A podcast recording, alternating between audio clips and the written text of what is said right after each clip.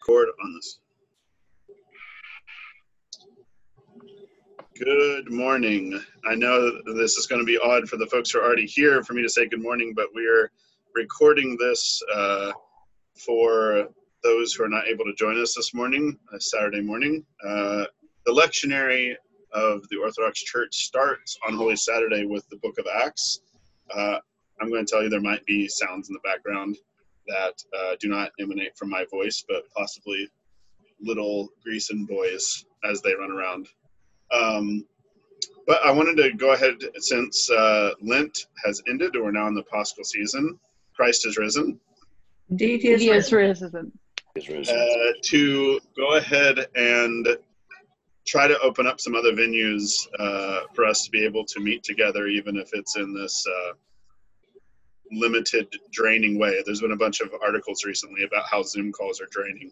So hopefully this isn't as draining as other Zoom calls. Uh, but also, we'll try to keep this to about an hour, so we'll probably end around 11:10, so that because we'll start doing this every Saturday, so that we have a set time that we know. If I tune in, uh, that doesn't mean that I'm going to be tuned in for two hours, or they keep talking, and talking, and talking. So, I would like uh, for us. Uh, we'll probably go roughly a chapter or two at a time. Um, and we're just going to walk verse by verse, and you can ask questions. Sometimes I'll be able to answer the questions. Other times I might say, That's a great question. Let me get back to you on that one. Um, so uh, let's go ahead. I'm going to see if this works. I'm going to share a screen so that we can all be using the same version of scripture although you're welcome to use at home your own uh, version but i figured for the sake of us being able to put eyes on the same text. Uh, before we begin, begin uh, let's pray quickly. In the name of the father and of the son and the holy spirit amen.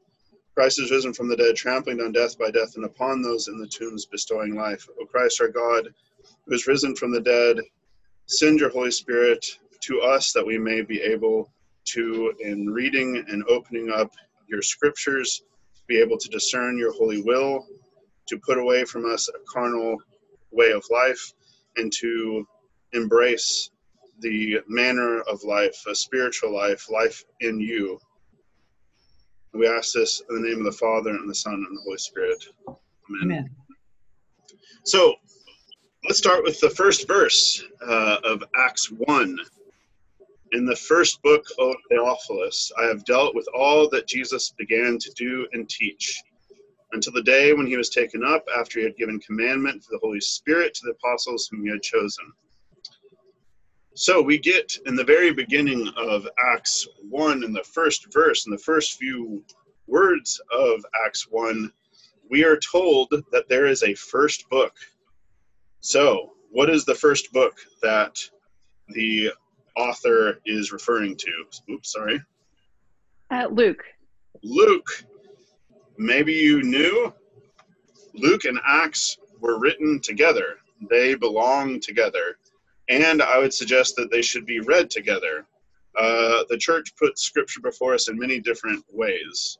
Uh, there's liturgical uh, context where we do scripture uh, at Vespers and in the Divine Liturgy. There's also the daily lectionary where it would be read in church. Uh, and because we're not in a monastery, we're not in a little um, village church, uh, to be read at home, uh, accompanied with our prayers. And the lectionary has us uh, walk through different uh, sections of the Gospels and the epistles uh, at different times throughout the year. And right now, uh, we're in the Gospel of John and the book of Acts. But the book of Acts uh, was originally written with the Gospel of Luke. And there are many, many parallels uh, between Luke and Acts, uh, obviously, because they were written together. So they very much uh, belong together thematically. Um, the phrases, uh, the emphasis, um, you could very much see already here in the first uh, two verses. Uh, well, actually, let's let's read the first four here. So, in starting verse three, because I stopped at the end of two. To them he presented himself alive after his passion by many proofs, appearing to them during 40 days and speaking of the kingdom of God. And while staying with them, he charged them not to depart from Jerusalem, but to wait for the promise of the Father, which he said, You heard from me, for John baptized with water, but before many days you shall be baptized with the Holy Spirit. What is, um, at the end of the Gospel of Luke, what is the major occurrence that happens? This is Luke 24 it's okay if you do not read Luke 24 before class because you probably weren't thinking that you would need to read Luke uh, before a class on Acts. But it's a very famous uh, account. The Assumption. So, or yes, Ascension. There's the Ascension, but there's also a very long conversation of Jesus to Luke and Cleopas mm. on the way to Emmaus. Uh, I think we're all familiar with this. We read this uh, during Matins. Uh, well, so at St. Anne's, we append a gospel reading to the end of Great Vespers on Saturday nights uh, so that we can do the Matins uh, pericope. There's a, I believe there's 11 Matin, uh, Matins resurrection scenes that are appended, that we append to into Vespers that belongs in Matins. Uh, and this uh, encounter of Jesus with Luke and Cleopas on the road to Emmaus. And we can see here uh, in Luke 24 all of the themes that we're going to start covering in Acts 1 through 2. Uh, Luke covers basically, um, well, let's just look at the last verse uh, of Luke 24. And it says, They worshiped him and returned to Jerusalem with great joy and were continually in the temple blessing God. So, where does the book of Acts begin? It begins in Jerusalem. And where, as we um, are headed towards Pentecost, uh, we will be in Jerusalem and they will be in the temple uh, and all of the activity that happens in the temple. Luke starts out uh, with the incarnation, with the um, the proclamation uh, to Mary that she's going to have Jesus. Uh, you have the Magnificat. You have uh, all of these themes. You have Zechariah, the the father of John the Baptist.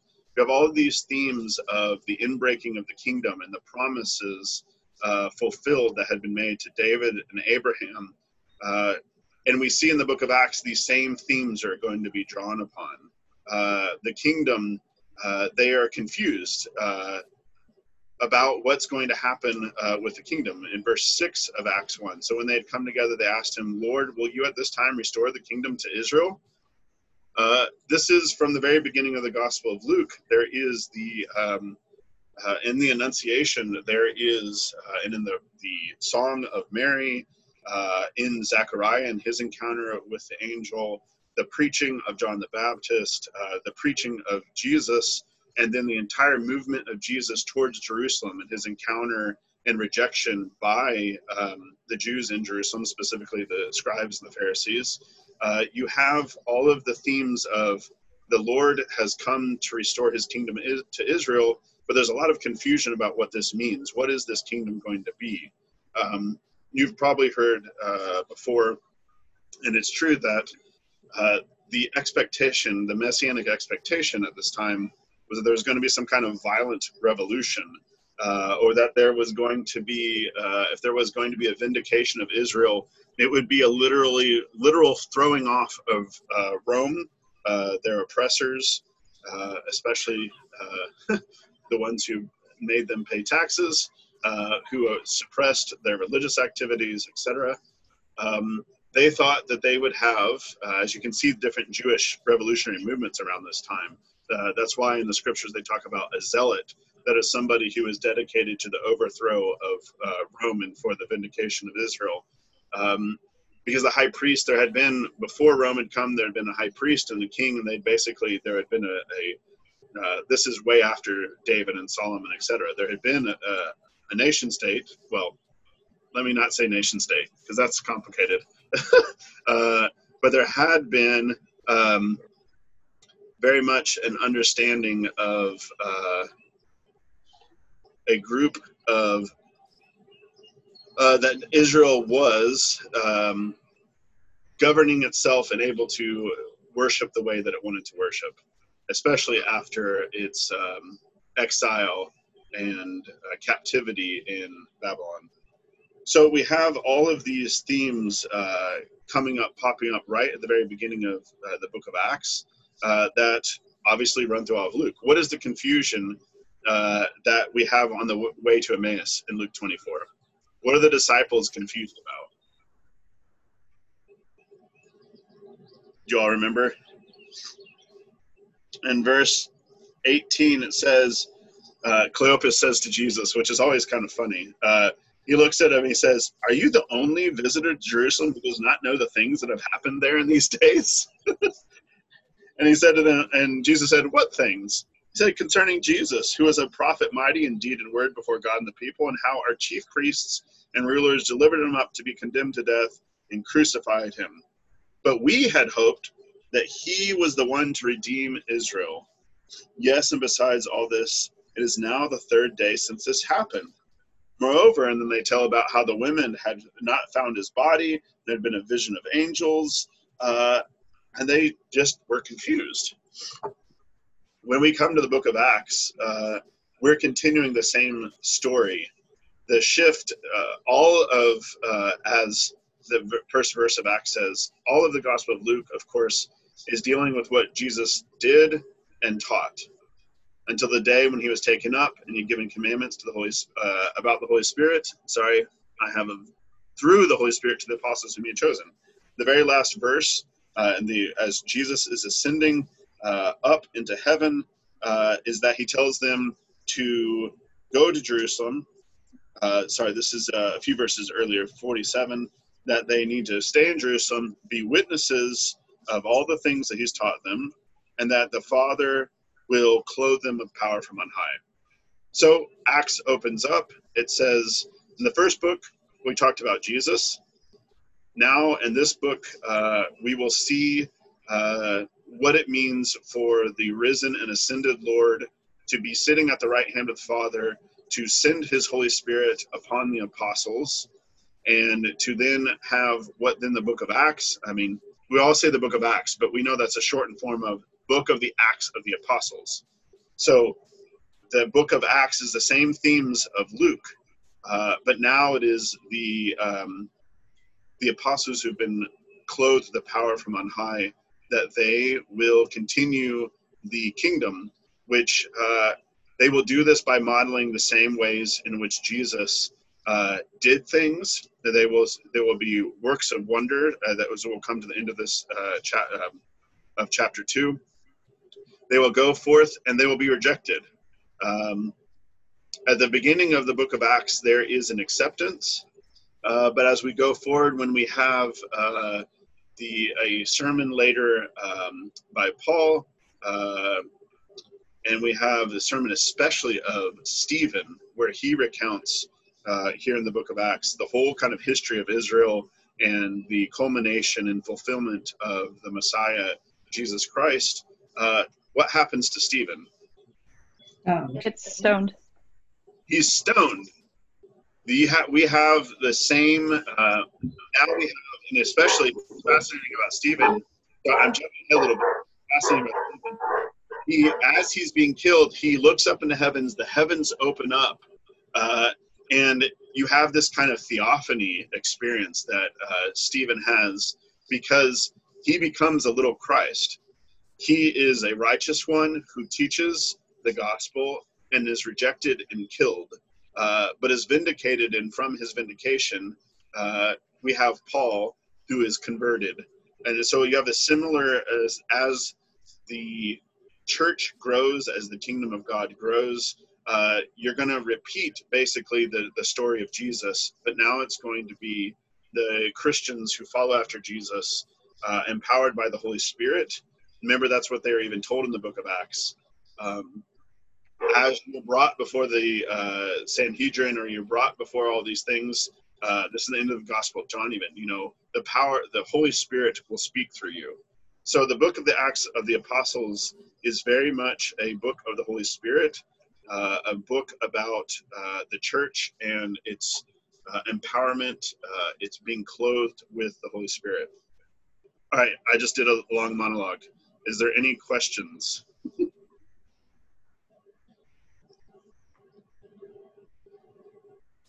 I'll take that as a no. So, oh, now I see Logan.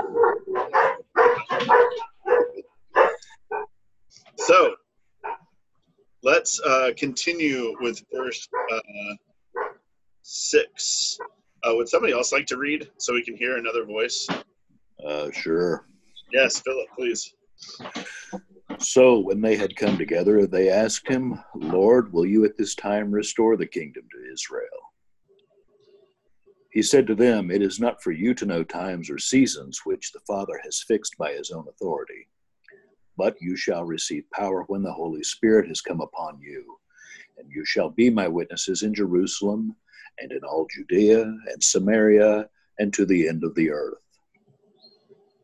And when he said this, as they were looking on, he was lifted up, and a cloud took him out of their sight. And while they were gazing into heaven as he went, behold, two men stood by them in white robes, and said, Men of Galilee, why do you stand looking into heaven? This Jesus, who was taken up from you into heaven, will come in the same way as you saw him go into heaven.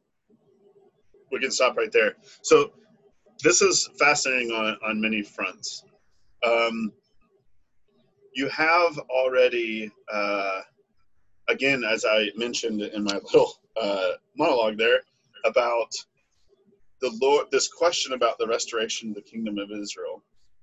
And he tells them, as he Jesus answers throughout the Gospels, um, it's not for you to know, and even in some of the Gospels, Jesus will talk in the sense of that it's not even up to him; it's up to the Father.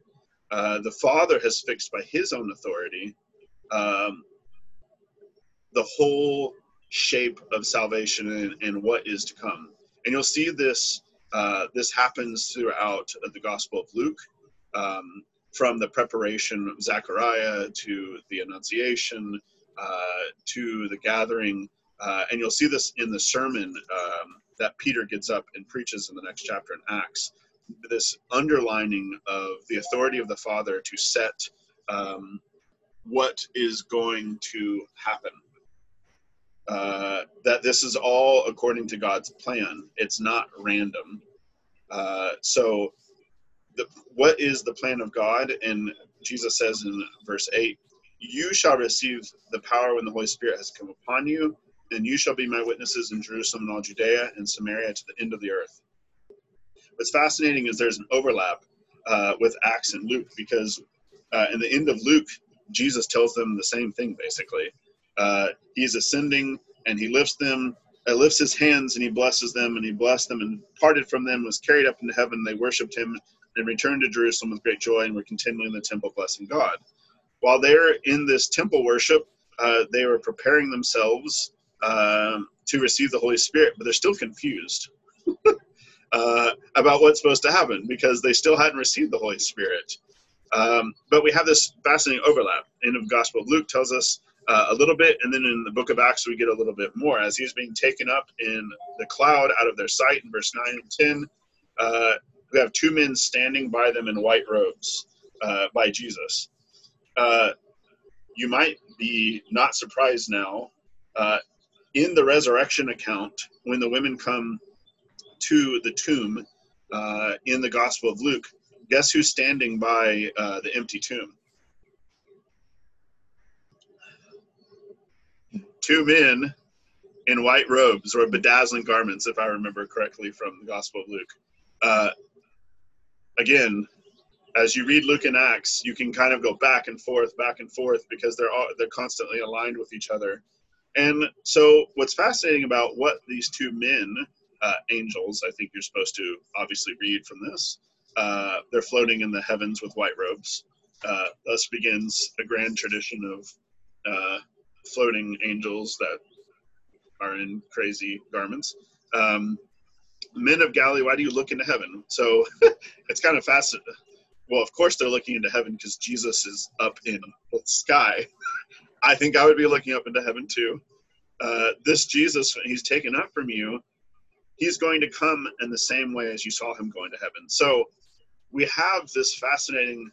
We've already had the advent of our Savior and Advent means like coming, uh, and the first coming, and the conclusion of his first coming, and now a transition from him being with them physically. I mean, we see this at the end of the Gospel of John, um, especially in that encounter uh, that Jesus has with Mary, where she's trying to hold on to him, and he says, "You gotta let go of me, uh, because this is you, like I have to ascend." Uh, the fulfillment of my entire uh, ministry, I can't stay with you in this form. I have to ascend to sit at the right hand of the Father, and when I sit at the right hand of the Father, the Holy Spirit will be, then be sent. Um, this is again from the Gospel of John. It's a kind of a heavy uh, thing when we think about it. When he says that you, meaning us, will go and do greater things, and it's like, uh, so our Lord finished our salvation, accomplished our salvation through His entire uh, movement from the incarnation to what He did. Uh, I, I, love the focus in the Book of Acts. Uh, it's not just what he taught, it's also what he did. Uh, that he uh, sanctified our entire life, he sanctified our death, and then he rises from the dead, he ascends to heaven, and then he sends the Holy Spirit to empower us to be able to be his witnesses. Um, now he basically hands it over to us. Mean, he's still in charge. There's no confusion about that. But now we, as co-workers, as Paul will talk about in like First Corinthians, we now have a responsibility and so, what happens in the early church very quickly is they realized, and there's something important about this, is that there's a specific apostolic ministry. And so, the next section of Acts 1, they, um, the whole empowerment of the of the church is to witness to who Jesus Christ is. So there is though a structure that is placed. Um, when we come to Acts 2, we'll see that there's a whole gathering of apostles and disciples. Uh, we kind of have this idea, and I think it's in some ways it's because of iconographic or depictions that it was just the 12 around Jesus. But if you read through the Gospels, it's not just the 12. There's a whole host of people and disciples. Uh, you have the 70 disciples that are uh, commissioned and sent out. Uh, but now there's something very specific and special about the 12. Uh, can you take a guess as to why, what's the special, why it would be 12? 12 tribes. tribes. The 12 tribes of Israel. We have with Christ calling 12 specific apostles, he is symbolically uh, reconstituting and establishing Israel uh, that had fallen away. and this is all through the prophets right? Israel has gone astray. They've gone after the idols. Uh, they done messed up, and they, we could almost say Aaron, but we'll pass over. they mess up, but they need to be um, saved, and they can't do it on their own. So Christ has to come and reconstitute them, and He does that uh, in the same way that they did with Israel. You have a select group that's chosen uh, he will empower them there to be his witnesses, as it said we read earlier. Uh, and you'll see this as the, the book of Acts also moves, uh, as Philip read. First, they're witnesses in Jerusalem, Acts 2. They're in Jerusalem. Then they're going to Judea and Samaria. And then at the end of the book of Acts, where are they? Rome. They're to the ends of the, and even if I'm remembering correctly, Peter is also uh, looking to Spain so he's even the these the apostolic scope of his ministry is still pushing uh, Paul. Sorry, well Peter and Paul end up in Rome together. That's a whole other story. Um, we got Paul in Rome, uh, moving uh, further east, and Peter will end up in Rome too later. Um, so you have this the the church is now going to witness and spread, but we have to choose someone to replace the betrayer. So would somebody read uh, verses 12 through 20? I can. Actually, 12 through 26. Okay. Then they returned to Jerusalem from the mount called Olivet, which is near Jerusalem, a Sabbath day journey away. And when they had entered, they went to the upper room where they were staying. Peter and John and James and Andrew, Philip and Thomas, Bartholomew and Matthew, James the son of Alphaeus, and Simon the Zealot, and Judas the son of James. All of these with one accord devoted themselves to prayer, together with the women and Mary, the mother of Jesus, and with his brothers. In those days, Peter stood up among the brethren. The company of persons was in all about a 120, and said, Brethren, the scripture has to be fulfilled, which the Holy Spirit spoke beforehand by the mouth of David, concerning Judas, who was to guide those who arrested Jesus. For he was numbered among us, and was allotted his share in this ministry. Now, this man bought a field with the reward of his wickedness, and falling headlong, he burst open in the middle, and all his bowels gushed out. And it became known to all the inhabitants of Jerusalem, so that the field was called in their language Al Kadama, that is, the field of blood. what? Good job. For it is written in the book of Psalms, let his habitation become desolate, and let there be no one to live in it, and his office let another take. So, one of the men who have accompanied us during all the time that the Lord Jesus went in and out among us, beginning from the baptism of John until the day when he was taken up from us, one of these men must become with us a witness to his resurrection. And they put forward two Joseph called Barsabbas, who was surnamed Justus, and Matthias. And they prayed and said, Lord, who knows the hearts of all men, show which one of these two thou hast chosen to take the place in this ministry and apostleship from which Judas turned aside to go to his own place. And they cast lots for them, and a lot fell on Matthias, and he was enrolled with the eleven apostles. So there's a lot here. Um, it's you can see that there's a very specific uh, idea of what apostleship means uh, to them at this time. This is not just um, it's an office. Uh, uh, it's a ministry, in the not in the way because in kind of contemporary English church parlance, maybe not so much the Orthodox Church, but broadly conceived, we'll talk about people having ministries, right? Or people having a ministry. Um, this the uh, the twelve apostles have a very specific ministry, and we can see that there's qualifications, right? It had to be, and we see in verse twenty-one. Uh, there had to be somebody who accompanied us during all the time that Jesus went in and out among us, uh, from his the baptism of John uh, until the day when he was taken up from us. So this narrows the field of uh, qualified people. It's fascinating. I don't recall at any point, uh, and I could be wrong, so don't quote me on this. Um, does anyone remember Joseph called Barsabbas, Justus, or Matthias appearing at any time in the gospel texts? Maybe they're in a litany of names. Off the top of my head, I don't remember them being named at all. I will look that up. I'm still doing a lot of secondary reading uh, right now, uh, but they're not mentioned at all until now, as far as I can tell. Um, so it's fat. So there's always been a group that followed that was broader than the 12 apostles, but they need to choose uh, someone uh, that the Lord who knows the hearts of all men. This, I think, we have still here uh, echoes of the Old Testament. For example, like David, as he's chosen, he's chosen because the Lord knows uh, his heart uh, rather than his brothers. Uh, but we have um, that they are going to replace Judas. So we also have here, I want us to go to verse 14. Uh,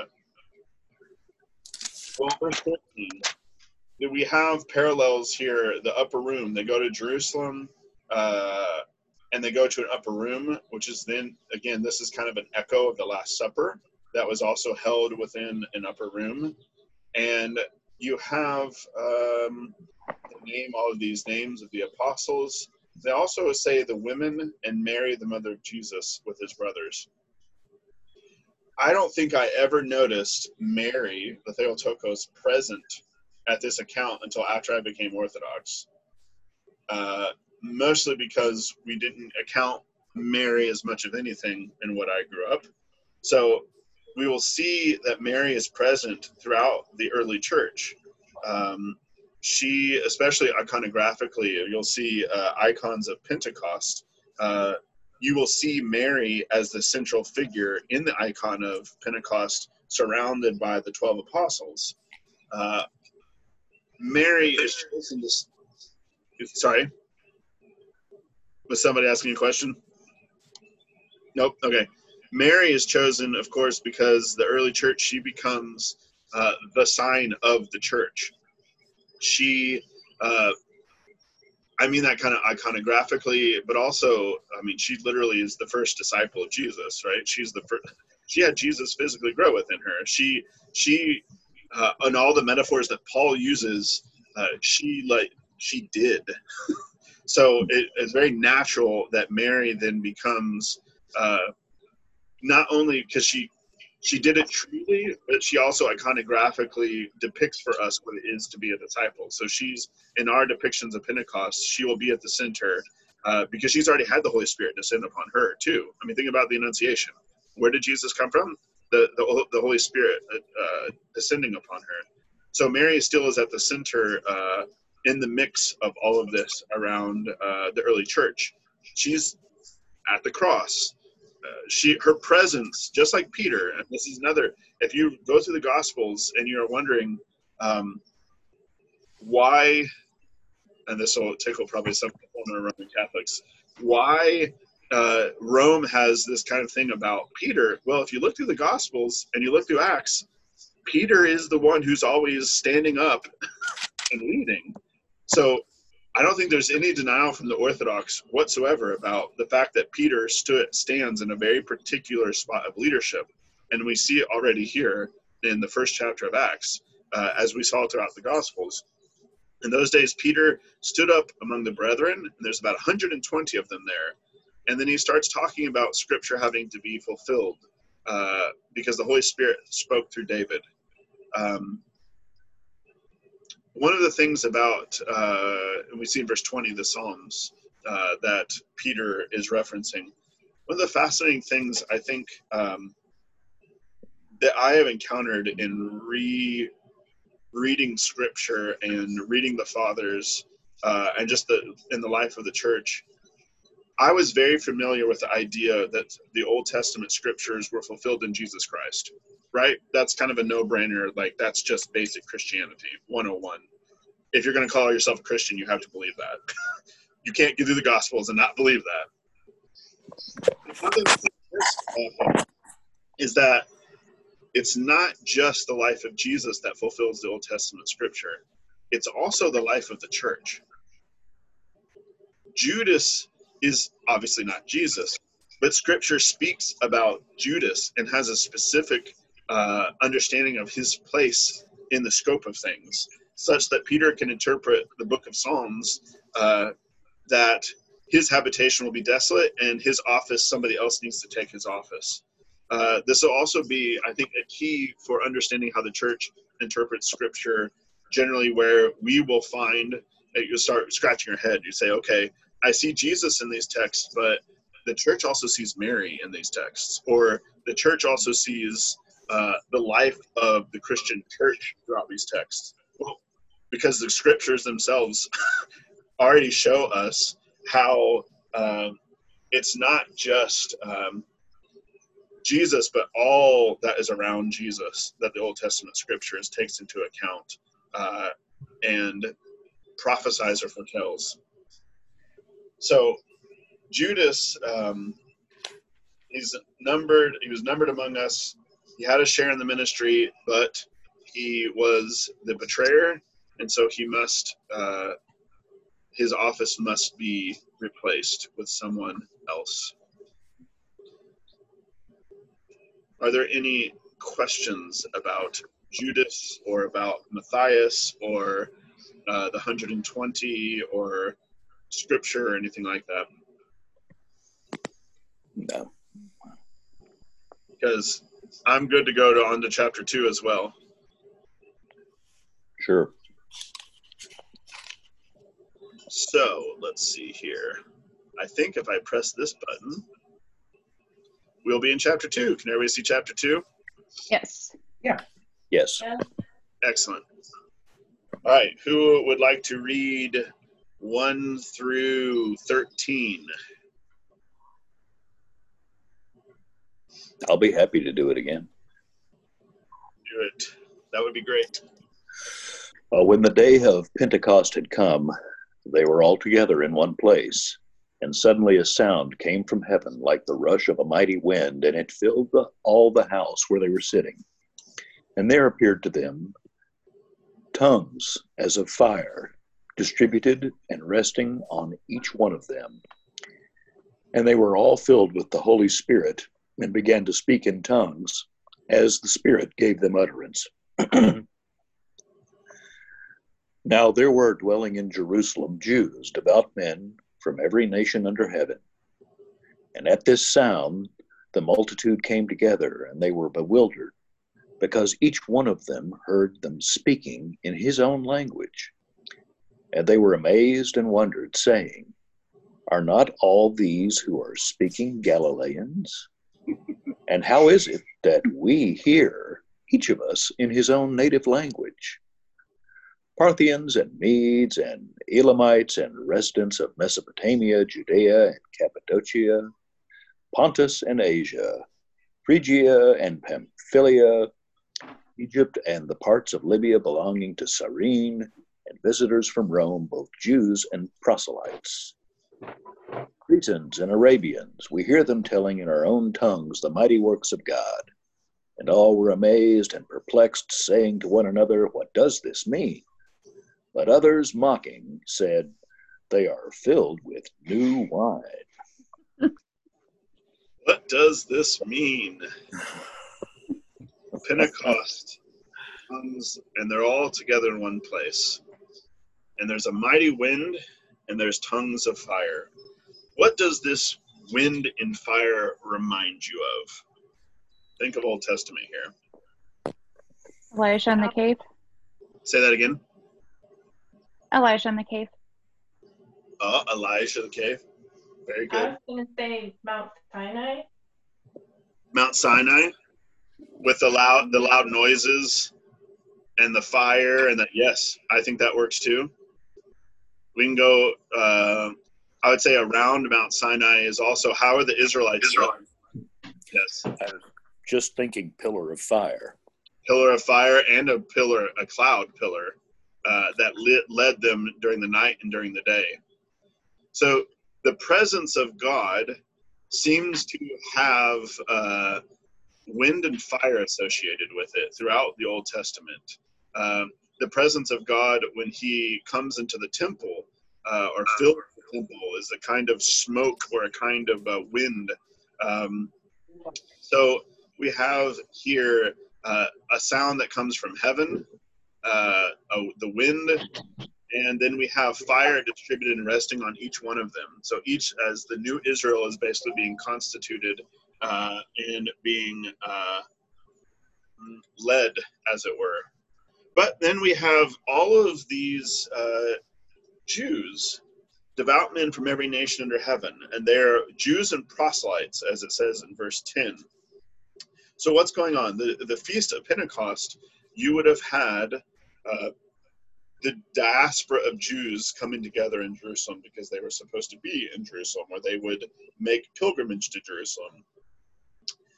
Uh, it's fascinating. This is an aside. When I was in undergrad, I took a class. I did religious studies as my BA, and uh, this class that I had where I had to uh, do a class on Islam, and so we were. I was set up to with another um, person in the class to discuss the differences between Islam and Christianity.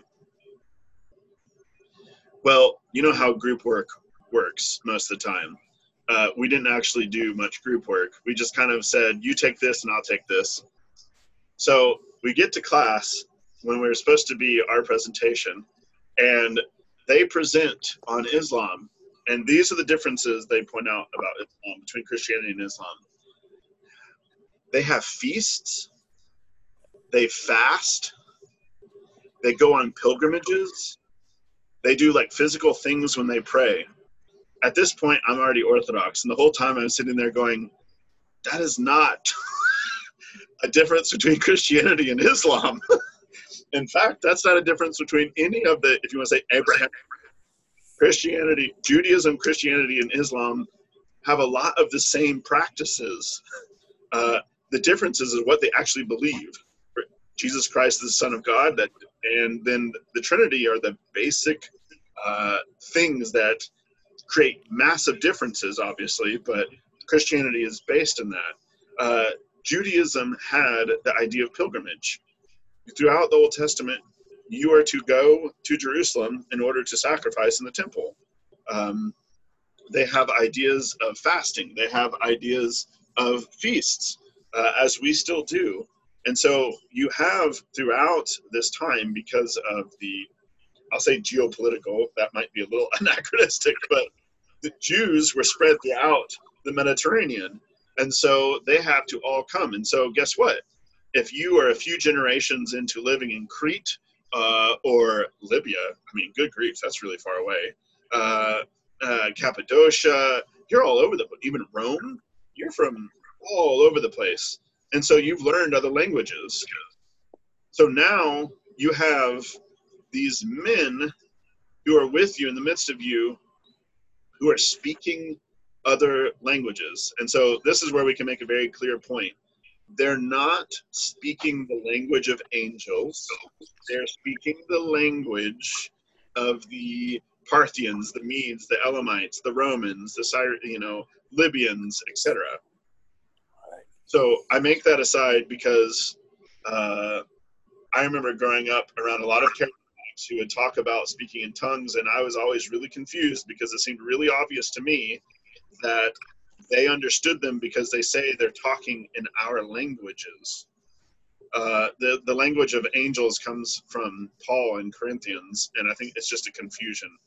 So that's just an aside for clarity's sake of why, if you are going to be given the gift of tongues, it was a very specific dispensation given in the early church, uh, and there have been instances from what I've understood of times where God has allowed communication to occur in the midst of missionary efforts, uh, but it's a very specific reason for this. And Paul seems to talk like that too. Um, you might have noticed my dryer just turned off because that's if there was a buzzing sound in the background. So now I don't feel like I have to yell over it. Um, so um, some of them are confused, and others think that these guys are just drunk. So we can. Are there any questions about what is going on here? I guess more just a comment of, you know, kind of going back to the theme of like the fulfillment of the Old Testament. This seems Yes. to be a reversal of the Tower of Babel. Yes, absolutely. Uh, you have there, of course, you all know the the story, or assuming you know the story. You have uh, humans who, um, this is post uh, Noah and the flood. They are building probably a ziggurat or something like that, some kind of monument, uh, and they think they're going to reach heaven by it. So there's human hubris uh, as it tries to overtake the heavenly realms through uh, their own machinations and working together. And God humbles them by making them unable to speak to one another. uh, so uh, we have here, of course, uh, God breathing uh, his spirit out upon man and reassembling them and bringing unity that comes through his Christ instead of through human hubris. Um, so let's go to Peter's sermon. Um, does anyone besides Erica or Philip want to read? If not, that's fine. I can read. I will read. Starting in verse 14. Let's see here. How do I want to? I don't want. I will stop at some point because this is, gets a little bit long. And so Peter, standing with the eleven, lifted up his voice and addressed them. Of Judea and all who dwell in Jerusalem, let this be known to you and give ear to my words. For these men are not drunk, as you suppose. It's only the third hour of the day.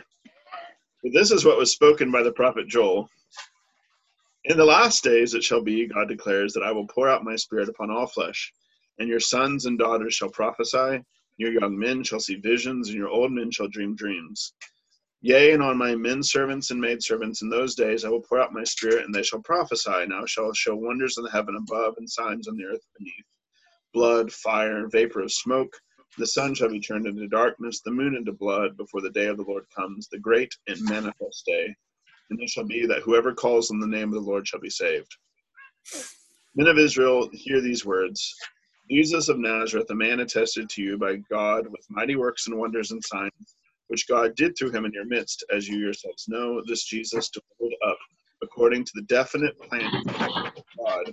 You crucified and killed by the hands of lawless men, but God raised him up, having loosed the pangs of death, because it was not possible for him to be held by it.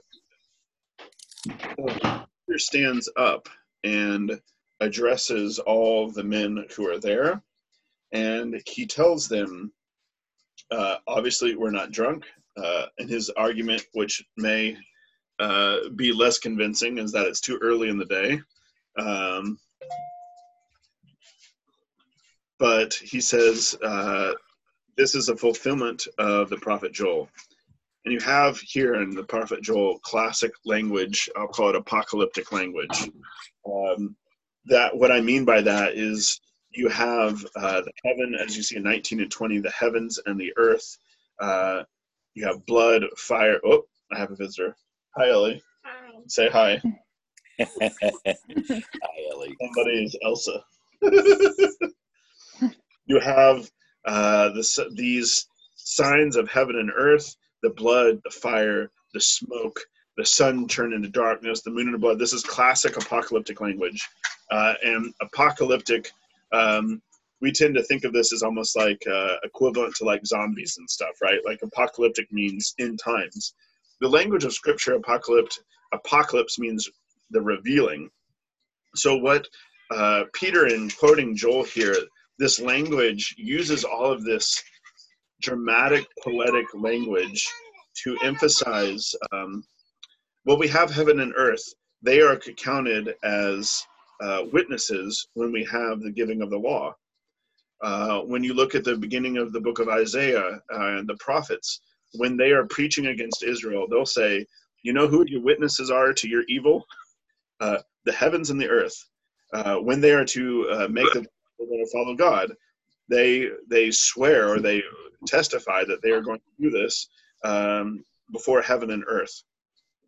So you have the cosmos as a witness to what God has done for Israel you have the cosmos as a witness to the revelation of Jesus Christ and the outpouring of the Spirit. So you have the same uh, apocalyptic language that uh, everything that was before, now there's been a massive change.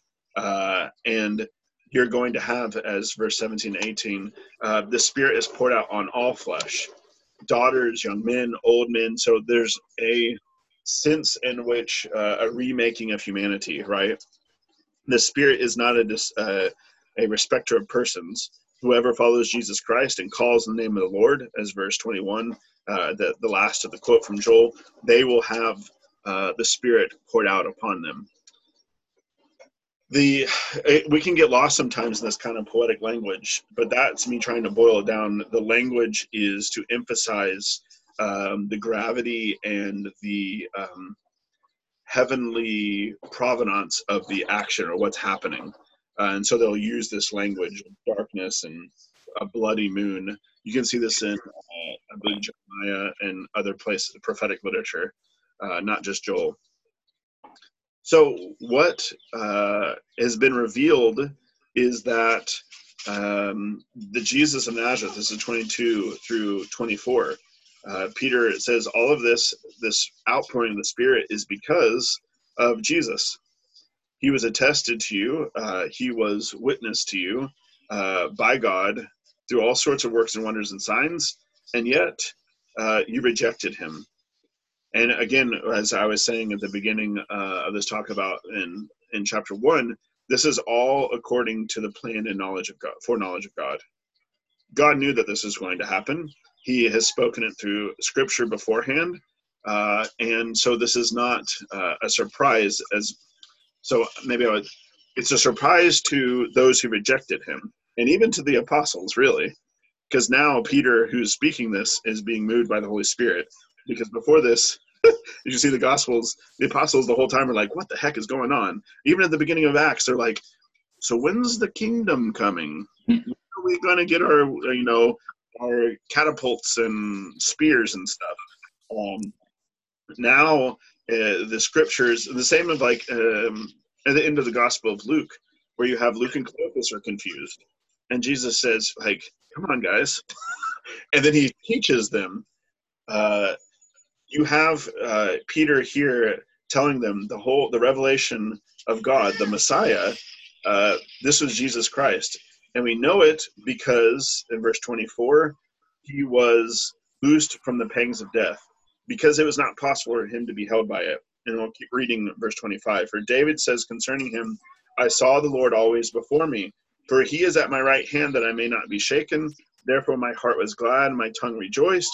Moreover, my flesh will dwell in hope, for thou wilt not abandon my soul to Hades, nor let thy Holy One see corruption. Thou hast made known to me the ways of life. Thou wilt make me full of gladness with thy presence. Brethren, I may say to you confidently of the patriarch David that he both died and was buried, and his tomb is with us to this day. Why does he say that? Why does he need to clarify that David's dead? I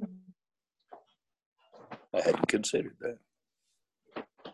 I would say the reason why he needs to clarify that David is dead because they are if this what David is saying in Psalms is about himself, then it didn't happen. Right?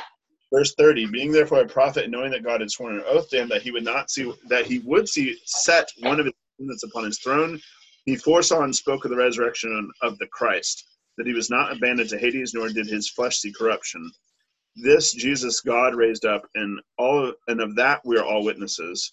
Being therefore exalted at the right hand of God, and having received from the Father the promise of the Holy Spirit, he has poured out this which you see and hear.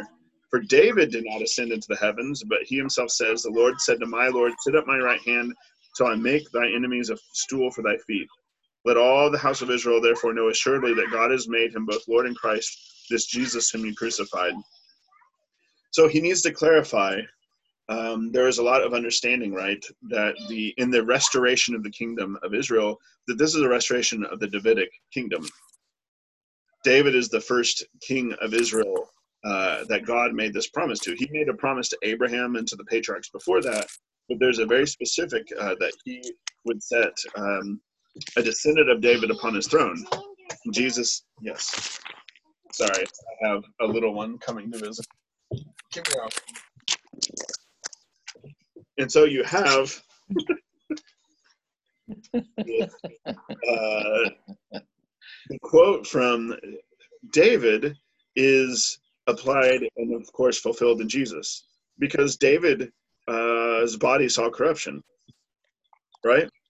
Uh, but Jesus in his resurrection we see that his flesh does not see corruption uh, that the Holy One of Israel uh, is the crucified Lord uh, this is a fulfillment of the scriptures about the promise to David to Abraham to Isaac to all the prophets uh, that there would be that God would bless uh, their descendants, and specifically the promise to David um, that he would set one of his descendants upon his throne in the the kingdom, the restored kingdom of Israel.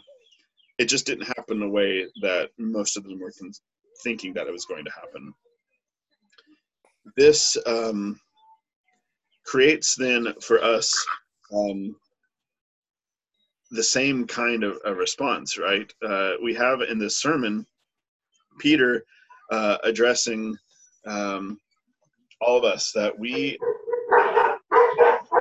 the one who was attested by his, his wonders, his signs, by teaching that he was delivered up for our sake. He was crucified, uh, but he, uh, as God, did not see corruption in the flesh, but was raised from the dead by his Father. And we believe in the witness of the apostles. Chelsea, could you shut that door all the way? Sorry. uh, this uh, belief in the what the apostles teach is the absolute foundation rock. Uh, this is what the Christian church depends upon. It is for the, the apostles. Uh, that is what it was at Pentecost, and that is what it is today. That we trust in the apostolic witness. Um, that means that we trust in the 12, uh, but we see that, I mean, the gospel writers, they're not a part of the 12, or at least some of them are not. Luke is not a part of the 12, but uh, he writes from the perspective of having, uh, at least I believe the belief in the early church that he was basically uh, tutored by Paul and taught by Paul, because we see that Luke uh, was a Gentile, right? He's a Gentile uh, physician. But we have um, the beginning of where the witnessing is, of course, as Jesus says even in the Gospels, he first comes to the house of Israel. So the diaspora, I mean, in some ways, this is ingenious. Uh, even looking at this, I, I hate to say this, but from a marketing perspective, you're going to go to a place where you have a bunch of uh, folks who are going to go back home and you're going to teach them about something and then guess what they're going to do? They're going to take this message back to libya. They're going to take this message back to rome. They're going to take it back to cappadocia uh, and they are going to learn what it is uh, to follow this messiah. Are there any questions about uh, as we see david is quoted a lot here in the in the beginning of the book of acts. Uh, the psalms are a treasure trove of messianic passages uh, that are fulfilled uh, with, that the church, uh, that Jesus Christ, etc. Even uh, in the proskomedie service, uh, we use some of the lines uh, from the Psalms to talk about the Theotokos, Mary, because there's the image of the king's mother present in the Psalms. What time is it right now? 1105. 1105. So the question is, do we can finish this chapter or do we save it for next time to move forward from there? Go ahead, finish. Let's finish. Finish. We can, yeah, let's finish. Um, would anyone like to read 37 to the end? I can. Please. Now, when they heard this, they were cut to the heart, and said to Peter and the rest of the apostles, Brethren, what shall we do? And Peter said to them, Repent and be baptized, every one of you, in the name of Jesus Christ, for the forgiveness of your sins, and you shall receive the gift of the Holy Spirit. For the promise is to you and your children, and to all that are far off, every one whom the Lord our God calls to him. And he testified with many other words and exhorted him, them, saying, Save yourselves from this crooked generation. So those who received his word were baptized, and they were added that day about 3,000 souls. And they devoted themselves to the apostles' teaching and fellowship, to the breaking of bread and the prayers. And fear came upon every soul, and many wonders and signs were done through the apostles. And all who believed were together and had all things in common. And they sold their possessions and goods and distributed them to all as any had need. And day by day, attending the temple together and breaking bread in their homes, they partook of food with gladness and generous hearts, praising God and having favor with all the people. And the Lord added to their number day by day those who were being saved the response to the sermon from Peter is uh, I, I, love the image of being cut to the heart. Uh, they were so assured and confident that they were doing the right thing, that Jesus was a blasphemer. Uh, this is right, this is all the conflict, that he was a false teacher, that he was a false Messiah, uh, and so he needed to be dealt with in that way. And now they realize from the witness of these men that he was the Messiah. They ask what they should do. Peter tells them to repent, to be baptized in the name of Jesus Christ for the forgiveness of your sins, to receive the gift of the Holy Spirit. For the promise uh, of the Holy Spirit is for everyone who calls upon uh, the Lord our God. And it's fascinating. After this, uh, the baptism and the chrismation, the gift of the Holy Spirit, this is the beginning of things, right? This is the beginning of the church, uh, and I think the the word from Peter saying, Save yourselves from this crooked generation, is fulfilled uh, in that they devoted themselves to the apostles' teaching and fellowship, to the breaking of bread and the prayers. I have always leaned on verse 42 as a basic framework of what the church is. Uh, it is a devotion to the apostles' teaching. It is a devotion to fellowship with the apostles and to the apostolic um, gathering, as it were, uh, the church, uh, to the breaking of bread. And the breaking of bread throughout Luke and Acts, I think, uh, is, I wouldn't say code words, but they understood that to mean uh, Eucharistic. Breaking of bread, uh, you could say, my son just completely took out one of our nice flowers. Uh, Oops. Yep, that's what happens when you're one and a half. Uh, you see something pretty and you kill it. Um, that they devoted themselves to the Eucharistic synaxis, but I also think this has, in the way that Scripture talks, this has many layers of meaning. It's not, yes, it's Eucharistic, uh, and yes, it also I think it means that they actually ate together. And you can see in the early church, um, and we still see this today, even uh, we kind of imitate it in our own way, and monasteries do this uh, after a Eucharistic gathering, you have the trapeza. And in the monastery, there's not an understanding that the service has ended and now we do something secular, uh, like eat ourselves. The the table, the common, ta- the altar and the common table are connected together, and this is in Paul and Corinthians too. Um, in Corinthians also, also not Second Corinthians, uh, but you see here the breaking of bread uh, means a common life together uh, and then the prayers. Uh, we see this at the very end of the Gospel of Luke. Uh, they were in the temple and they were praying to God. The book of Acts, this is going to be the same thing. They're in the temple and they're praying. They're breaking bread together, just as Jesus did on the road to Emmaus. Uh, and they're delighting in the studying and the understanding of what the apostles' teaching is.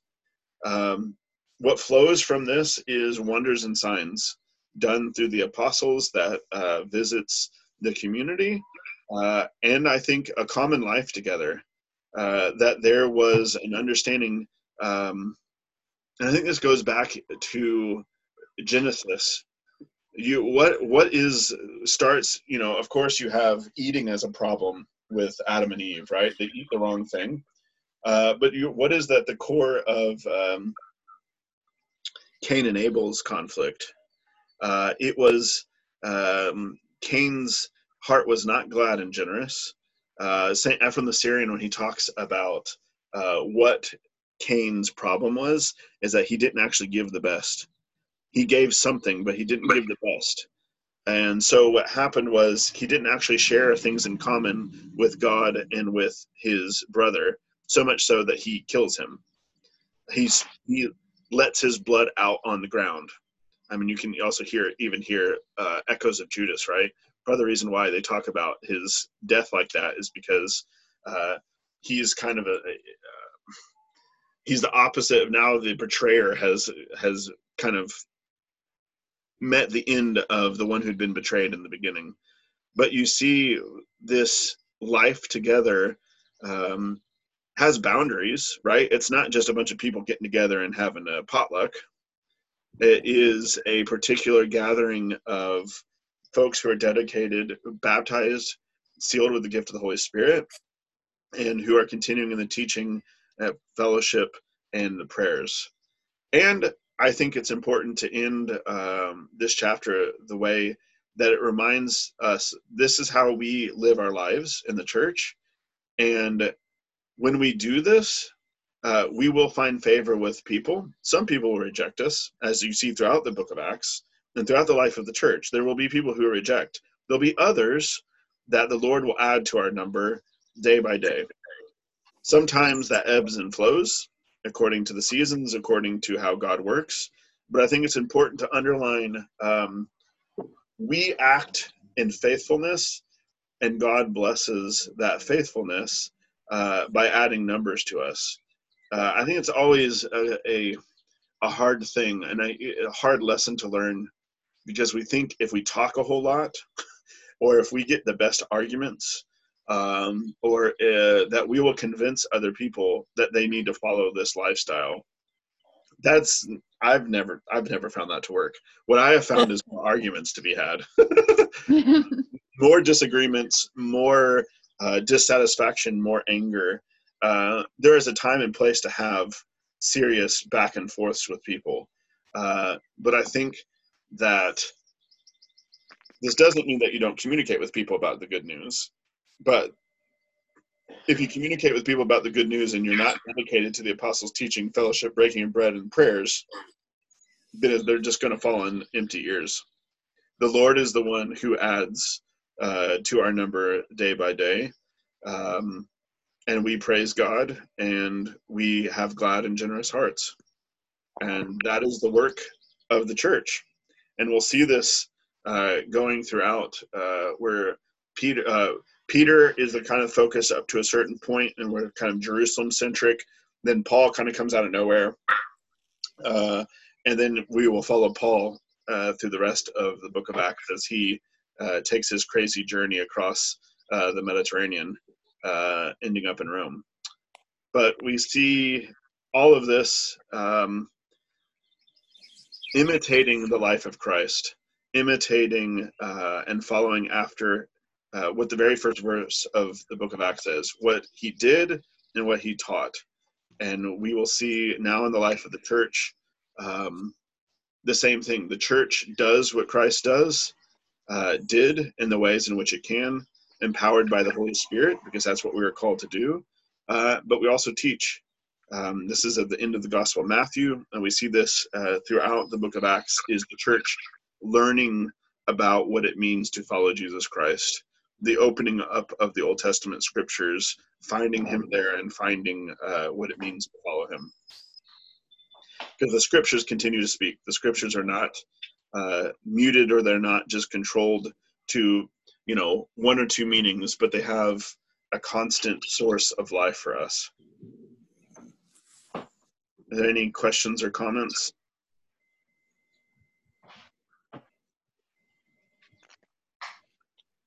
Not on my part. Not on your part.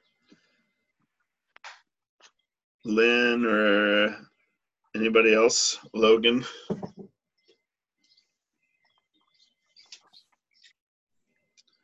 It's also weird to see you without glasses, Logan.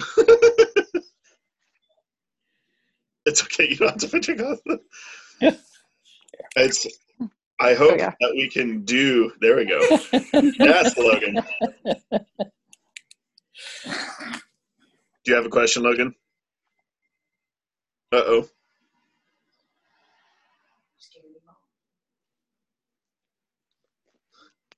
Ah, yes, Archbishop uh, Averki. How do you find that commentary? Can't hear you. Oh, you're muted. No, no, you're not. You're not muted. It might be because you have the. Yeah, you got to press that.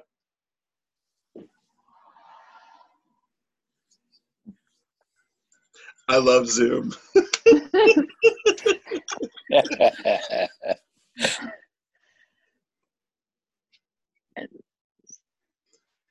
Unplug, unplug it, and maybe you're okay. okay, it's good. It's good. Is that? I think some of that is available online, but I don't know if it's it's helpful. I have not. Um, at some point, I'm going to put a little bit of time into Chrysostom's homilies, um, but it's also it is good to just read scripture. Logan, I think we might be able to hear you now. Oh wow. Well now now I want to mute. Sorry. Now I can hear you. So it's a good book. Yeah, very good book. Hi, highly recommend for a, a wee a wee babe like myself. Having a it's it's very it's uh very spoon feeding. Yes. Well, I think we all we all need to be Yeah. spoon fed on some level.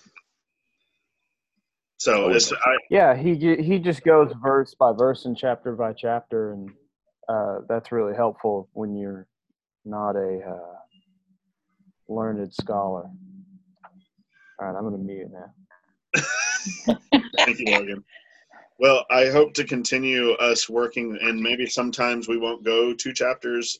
Sometimes maybe we'll even do a little bit more. Um, so, because this is always the challenge with Bible studies, that they just kind of go on forever and ever and ever and ever. And I would prefer for us to try to keep up in some ways with the lectionary speed.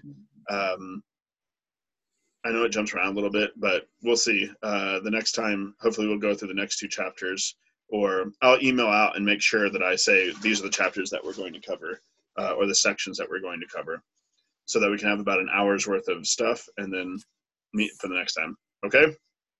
Sounds good. great. All right, excellent. Thank you guys. God bless Thank you. Thank Uh, you. I, I guess you guys will see me tomorrow, as I will not unfortunately be able to see you. Do a live feed. Absolutely. Yay.